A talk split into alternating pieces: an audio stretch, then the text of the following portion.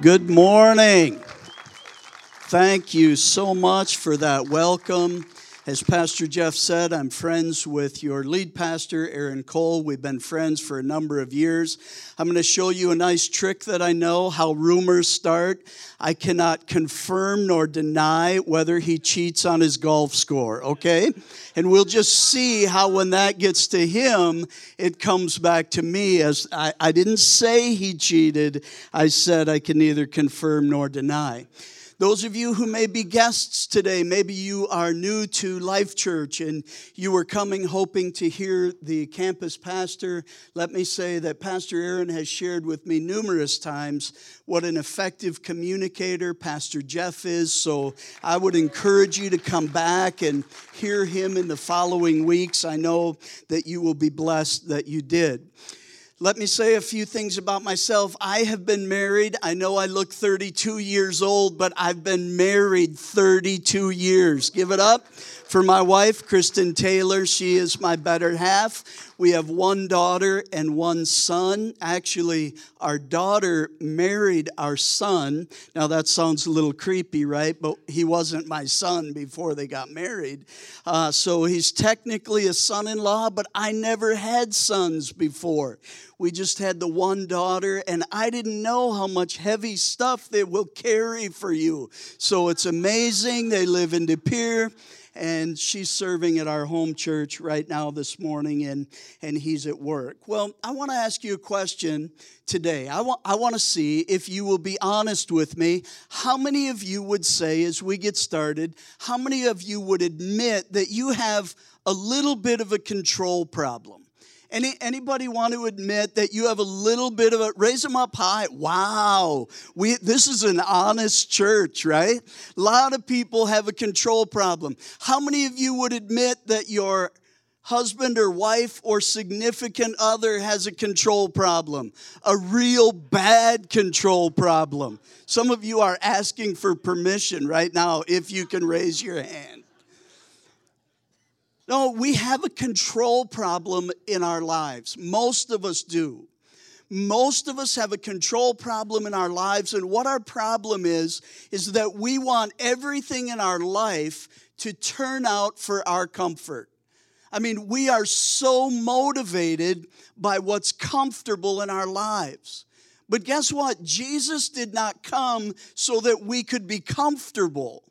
He came so that we could be conformed into the image of Christ. He came for something different. And yet we fight this battle of, of wanting to be comfortable all of the time. And so we try and control things in our lives. And, and what I've learned is that there are very, very few things in my life that I can control. And one of the things that I can control in my life is my attitude.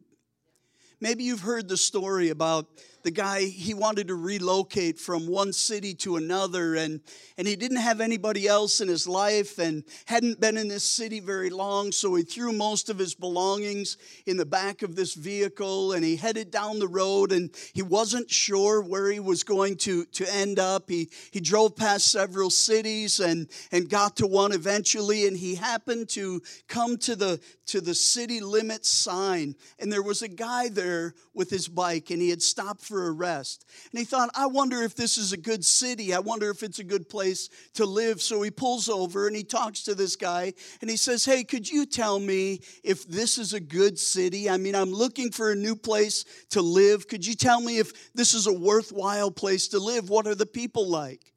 The gentleman's response is this Could you tell me what the people are like where you're from? Could you tell me what the people were like and the community was like that you just left?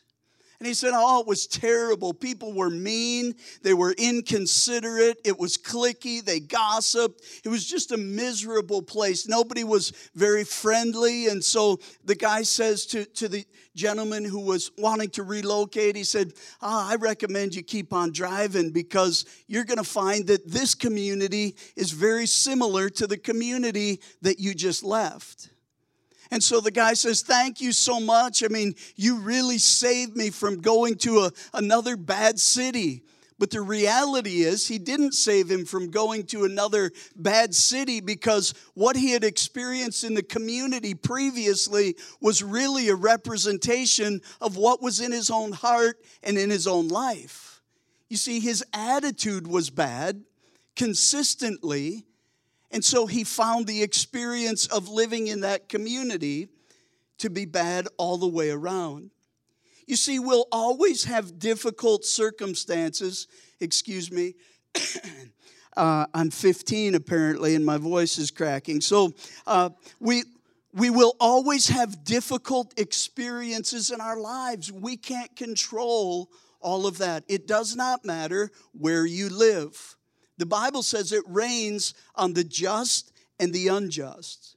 So you will always have difficult circumstances but it's what you do with those circumstances and how your attitude or how you do not let them affect your attitude that makes the difference.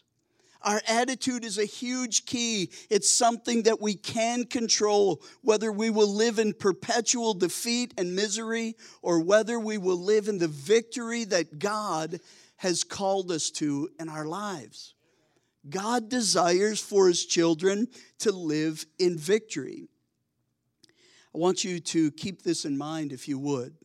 Your attitude is one of the only things in your life that you are ridiculously in control of. Your attitude is one of the only things in your life that you are ridiculously in control of. All the other circumstances, so many of them are dictated to you by someone else or something else. But your attitude is something that you possess that no one but you and God can change. So I want to talk to you for a little bit this morning about gaining control of your attitude. If you're going to be a control freak, then learn how to control your attitude. Now, I've met some people who have gone through some of life's most difficult experiences. Why does it seem that a lot of people who have difficulty, it seems like it's one after another after another? It just seems like if something bad is going to happen, it's going to happen to that person or that family. And I've seen some of those people go through life with such joy, such dignity, such satisfaction. It just, it, I marvel at it. It, it kind of blows you away. And so you can feel free. Hey, how's it going? And, and you know the circumstances of their lives are challenging. And yet, when you ask them how it's going, oh, God's blessing me. He's helping me here. He's working me through this process. And, and then you talk to the person who seemingly has, in comparison, a hangnail. And you're scared to death to ask them how they're doing because you know it's going to be like, oh, my word, this hangnail's driving me nuts. They, they, they just don't have the same attitude about life, the same spirit about their lives. And it's in attitude that we find a lot of these things play out. There's a vibe that we give, there's a vibe that, that we give to other people, and they can feel. It's your attitude. Have you ever noticed that sometimes you just get out of bed with a bad attitude? If that if you if you would be honest enough to say that you get out of bed with a bad attitude raise your hand. I mean nothing has to happen right and you are mad already. You're both getting ready for work, and, and your wife says, uh, You know, what time are you home tonight? You're going back and forth on schedules, and she says, You're going to beat me home, so would you load the dishwasher? All right, I'll load the dishwasher. You know, you're loading the dishwasher, or this figurative person is loading the dishwasher, this hypothetical person, and he happens to be saying to himself, Where did we get these stinking dishes anyway? Anyway. You know, I never like these. And two of them get broken while you're doing the dishes, right? Because your attitude is ornery and you're putting them in there in ways they never should go. And you say, I'm going to get that in there, right? You just got out of bed mad. She comes home, she says, Hey, uh, thanks for doing the dishes. What happened to these two glasses? I was loading the dishwasher just like you said. What do you, you know, get off my back. You're like, get off my back or you'll be next. You know, it's not just the dishes around here that's going to get it. It, it just, it jumps on us sometimes and we don't even realize it. We don't even realize the vibe that we're giving. Marriages have crumbled over time as a result of bad attitudes. Business ventures that should have been successful have failed because of bad attitudes. Churches have been rendered ineffective, ineffective or been diminished as a result of bad attitudes. And here's the thing a bad attitude can destroy a life without a person ever knowing it. We have a friend of our family, she was upset with her caregiver. And so she started to poison the man in the house by putting Pine-Sol in his coffee every day. He continued to get terribly sick, more and more sick, and the doctors couldn't figure out what was wrong with him until somehow she was caught putting Pine-Sol in his coffee every day. They had no idea what it was. Do you know people with a persistently bad attitude are like that guy who's drinking his coffee every day with Pine-Sol in it? He has no idea what's causing the destruction. They're like, What's wrong with my life? Why doesn't anything ever go right? And they don't even see that there's a silent destroyer in their life day after day after day. And it's a bad attitude. And so they live confused without ever coming to that point of understanding. And I want to repeat your attitude is one of the only things in life that you are ridiculously in charge of. Take hold of it with you and God and determine that it's going to be what God designed for it to be in the life of a believer. So I ask as we move on what negative attitude may be serving as a silent killer or a poison in your life. See, I think it's a great day for celebration in our lives when we admit to ourselves that we have the potential to control our attitudes. That we quit saying, You make me so mad, you make me so upset. You know, the kids did this, the dog did that. The truth is, none of those things made your bad attitude what it is. They only revealed that you have a bad attitude on that day. And we want to blame how we feel and our attitude on those particular things. So we want to change it. We want to be transformed and have a good attitude, leave those negative ones behind. The question is, how do we do that? One of my favorite verses, Romans 12, 2 says, Don't copy the behavior and the customs of this world, but let God transform you into a new person. Get this by changing the way you think. Then you will learn to know God's will for you, which is good and, and pleasing and perfect. Change the way you think. If you want to change your attitude, change the way you think. The Bible says, the way a man thinks, so will he be if you want to live differently, if you want your attitude to be different, change the way you think. And we're not just talking about pie in the sky, happy thoughts, you know, just, just think positively and everything will be great. Paul's not talking about that, but he is talking about a very important reality that we have come into this world and we're crushed by this sinfulness that we carry and it affects everything in our lives, including our attitudes. And God says, I sent Jesus to transform you so that you could be different. And part of it is, I'm going to give you a new heart, which will be represented by your attitude. There's, there's nothing that's more confusing to me than a believer with a perpetually bad attitude. If somebody at work thinks, boy, you don't want to talk to him, he's always grumpy guess what? You don't get what living for Jesus is all about.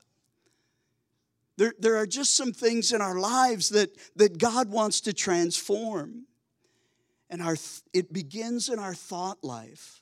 And then Second Corinthians 10:5 gives us several insights to how we can discipline our attitudes as well. So it starts in our thought life. 2 Corinthians 10:5 says this, we demolish arguments and every pretension that sets itself up against the knowledge of God. Wouldn't you say that on days when you struggle with your attitude, a lot of it sets itself up against the knowledge of God? I mean, you know some things, but you just don't want to live it that way or that day. You just don't want to rise above it. So he goes on to say, and, the, and we take captive every thought to make it obedient to Christ. So Paul says in Romans that God wants to transform you by changing the way you think. And he says in Corinthians that to change the way you think, you have to take captive your thought life. So many people, the average person that I lead to Christ, they come into this thing and they think to themselves that whatever is in their mind is private and they can let their mind wander wherever they want it to wander. But guess what? That's just not true. You have to learn to capture your thoughts. A lot of people say, Oh, if I'm going to pray about it and God will take that thought out of my mind. You know what? Maybe supernaturally once in a while God will do that because He knows where you are and He knows what you need. But nine times out of 10, you know what He's going to speak to your spirit because we know God speaks through the Bible. He's going to say, Hey, I want you to go read Second Corinthians 10 5. And I already taught you how to do that. Take captive your thoughts. You've got a place in this, you've got a part in this process. And you're going to have to do it. And, and when you think of taking something captive, okay, there's a battle, there's a fight in that, right? You look at somebody, and, and I'm like four nine, and I saw some guys here like six one, muscles, right? And if I had to take them captive, that I better bring my lunch. It's going to be quite a day, right? Guess what? That's kind of how that's kind of how this concept is. We have to be involved and we have to be willing to bring our lunch and say, that attitude, that thought process will not get me today. It seems insurmountable, but it is not, and I am going to get through this thing and do my part. God will do the super if we will do the natural. God will do the super if we will do the natural. So you have got to be, and I have to be willing to do our part, which is to take captive these thoughts. When you allow your mind, your attitudes to dwell on these negative things, you will at best be unproductive and more often than not, unchristlike. Because the more you think about something, the more of your life it takes. What you think about, you do, and what you do, you become. What you think about, you do, and what you do, you become. Now, theor- theologically, maybe we can have habits and we are still children of God and, and we are forgiven. But at some point in our lives, what we think about, we do, what we do, we become. If you allow these thoughts to roll around in your mind long enough, eventually you will begin to live them out. Too often, we try to validate our bad thoughts and our bad feelings rather than imprisoning them. Sometimes we do it to avoid responsibility for our bad attitudes. So, the first step to a healthy attitude is a solid Christ like foundation in our thoughts. As I said, Jesus said, As a man thinks in his heart, so he is. You could say, if you want right attitudes, you have to think right thoughts. Second thing is this begin to focus those thoughts. So understand that God wants to transform you by renewing your mind. So once you understand that, begin to capture your thoughts. When things come into your mind, you are correct. You're not responsible for what comes into your mind. You are responsible for how quickly you capture that and not allow it to affect your life. And you move on to focusing your thoughts. It's not good enough to capture your thoughts and keep them from wandering. From there, you have to focus them. Verse 5 again says, Make every thought obedient to Christ. You see, these help self-help people who just want you to think happy thoughts and have a good attitude and everything's going to be okay. They would say focus your thoughts and it leads back to you. Paul says focus your thoughts and it leads you to Jesus. It leads you to the mind of Christ. It leads you to a renewed mind. So these things come into your heart, into your mind during the day, these attitudes that come in. So you recognize them as contrary to what God would have. You wrestle that thing, you do your part, and then you say, No, we're not going that direction. We're going to go to the mind of Christ and it will begin to renew you. There's no renewing in simply stopping the bad thought, but you redirect it to the thought of Christ. You start saying, okay, I got to get this thing under control, but now what direction am I going to go? It's kind of in my mind like a football player, a, a halfback or a half pint in my case. So, you know, when you run by the quarterback, you get, he hands you the ball, right? And the first thing you have to do is, in essence, take captive the ball. Okay, you got to secure the ball. That's taking captive your thoughts. The next thing you've got to do is look up and see what direction you're going to go. You've got to focus your thoughts, your mind, and you got to move in a direction. And it's very similar. Taking captive your thoughts is like receiving the ball. And then focusing your thoughts is like your first football move, which we could have a whole week on how they interpret a football move, but this is not about football. Anyway, moving on. Philippians 2 and verse 5, Paul says, Your attitude, this is what you're, you're creating your attitude to be, should be the same as that of Christ. So, all these thoughts that I'm funneling in, all these things that I'm getting control of, making the mind of Christ, it should mean that it changes my attitudes into a representation of Christ. Are you kidding me? Did you get up this morning and feel like, man, my attitude is just that of Jesus? I just, I'm so happy that alarm went off this morning, six o'clock on a Sunday morning. You know, I worked six days this week. I mean, we get caught in some, some bad moments, right? But our attitude should be that of Jesus. I'm so weak in this. I try so hard at it. I go through this process, but sometimes it just gets me. Does it get you sometimes? The good thing is, we get to say, God, forgive me. I recognize it and start again. Now, I want you to do something with me. I'm warm. Are you warm this morning? I'm seeing several of you fan. I want you to stand up with me if you would, okay? Just stand up with me before we move on. This may be crazy for you guys, but I'm only here one day so I can do it. Okay, turn turn to that direction, my right, would you? Now this is really creepy. I know especially if you don't know the person in front of you. Put your hands on their shoulders, rub their shoulders. I'm getting some nodding heads and I got to be honest, don't think it's cuz I'm bad this morning, okay? I think it's a little warm in here because the preaching is good. I'm telling you that. Turn the other direction. Let's do it the other way. Loosen up a little bit. We're almost done. Sit back down.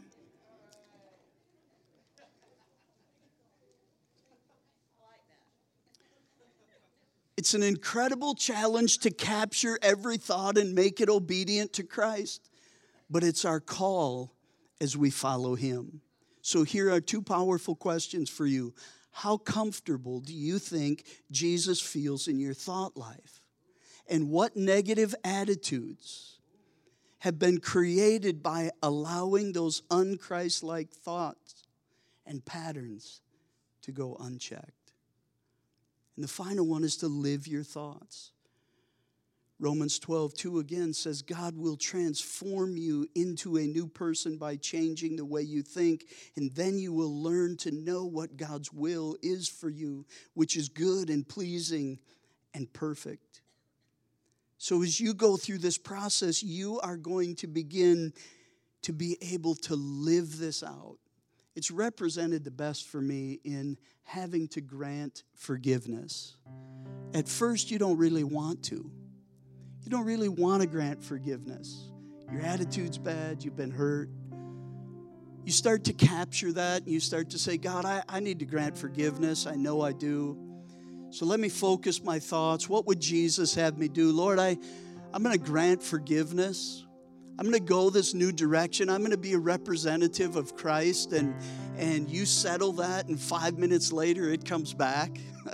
and you go through the same process again with some of the most significant woundings or damage in my life at times, I've had to go through that a hundred times in a day. But if you commit to it, it transforms you. If you commit to that process, it transforms you. And that's living your thoughts. That's when eventually you don't even have to think about it anymore. It just happens most of the time. It does take some personal discipline. It requires us to face some of the hurtful, tragic, and trying events in our lives. Some of us are still trying to make excuses for why our attitude is not what God wants it to be. And we don't understand that the silent killer has been just raging in our lives. What's interesting is a lot of times other people can see it, but we don't see it ourselves. And the beautiful thing is that there's a promise of a renewed life as we surrender our thinking to God and let it change our attitudes.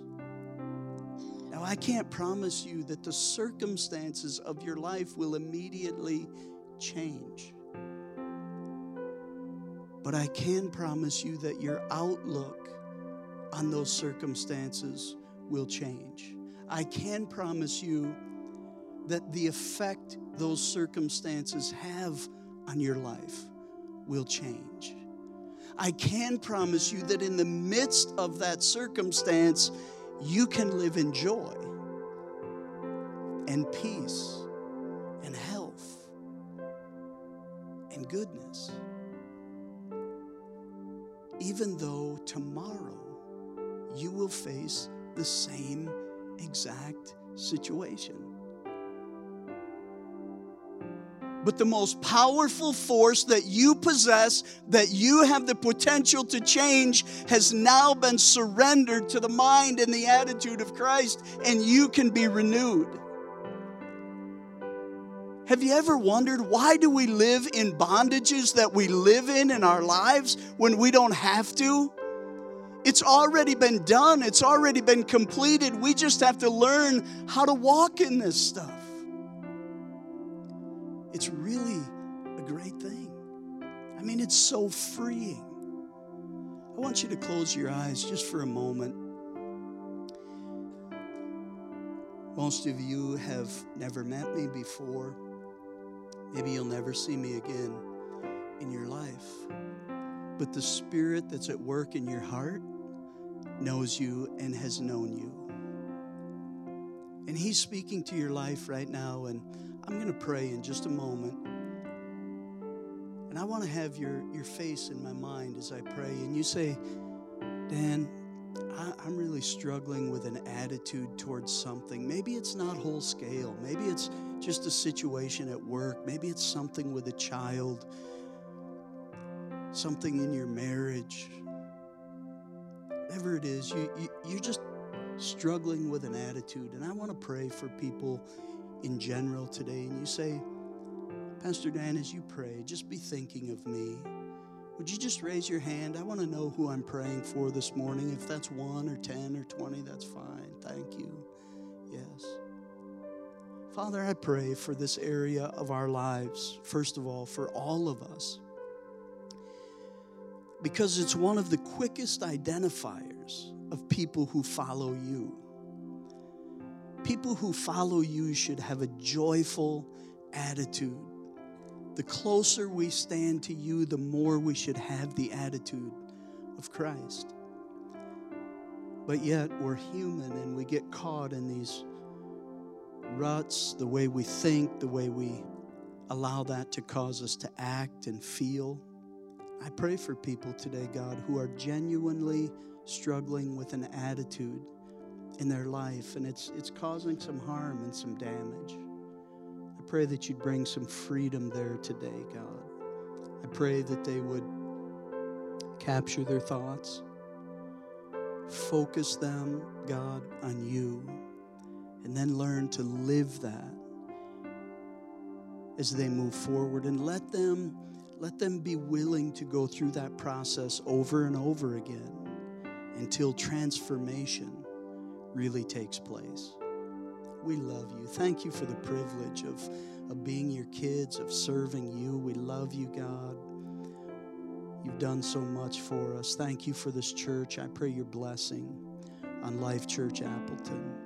We just pray, God, great things ahead for their future. In Jesus' name.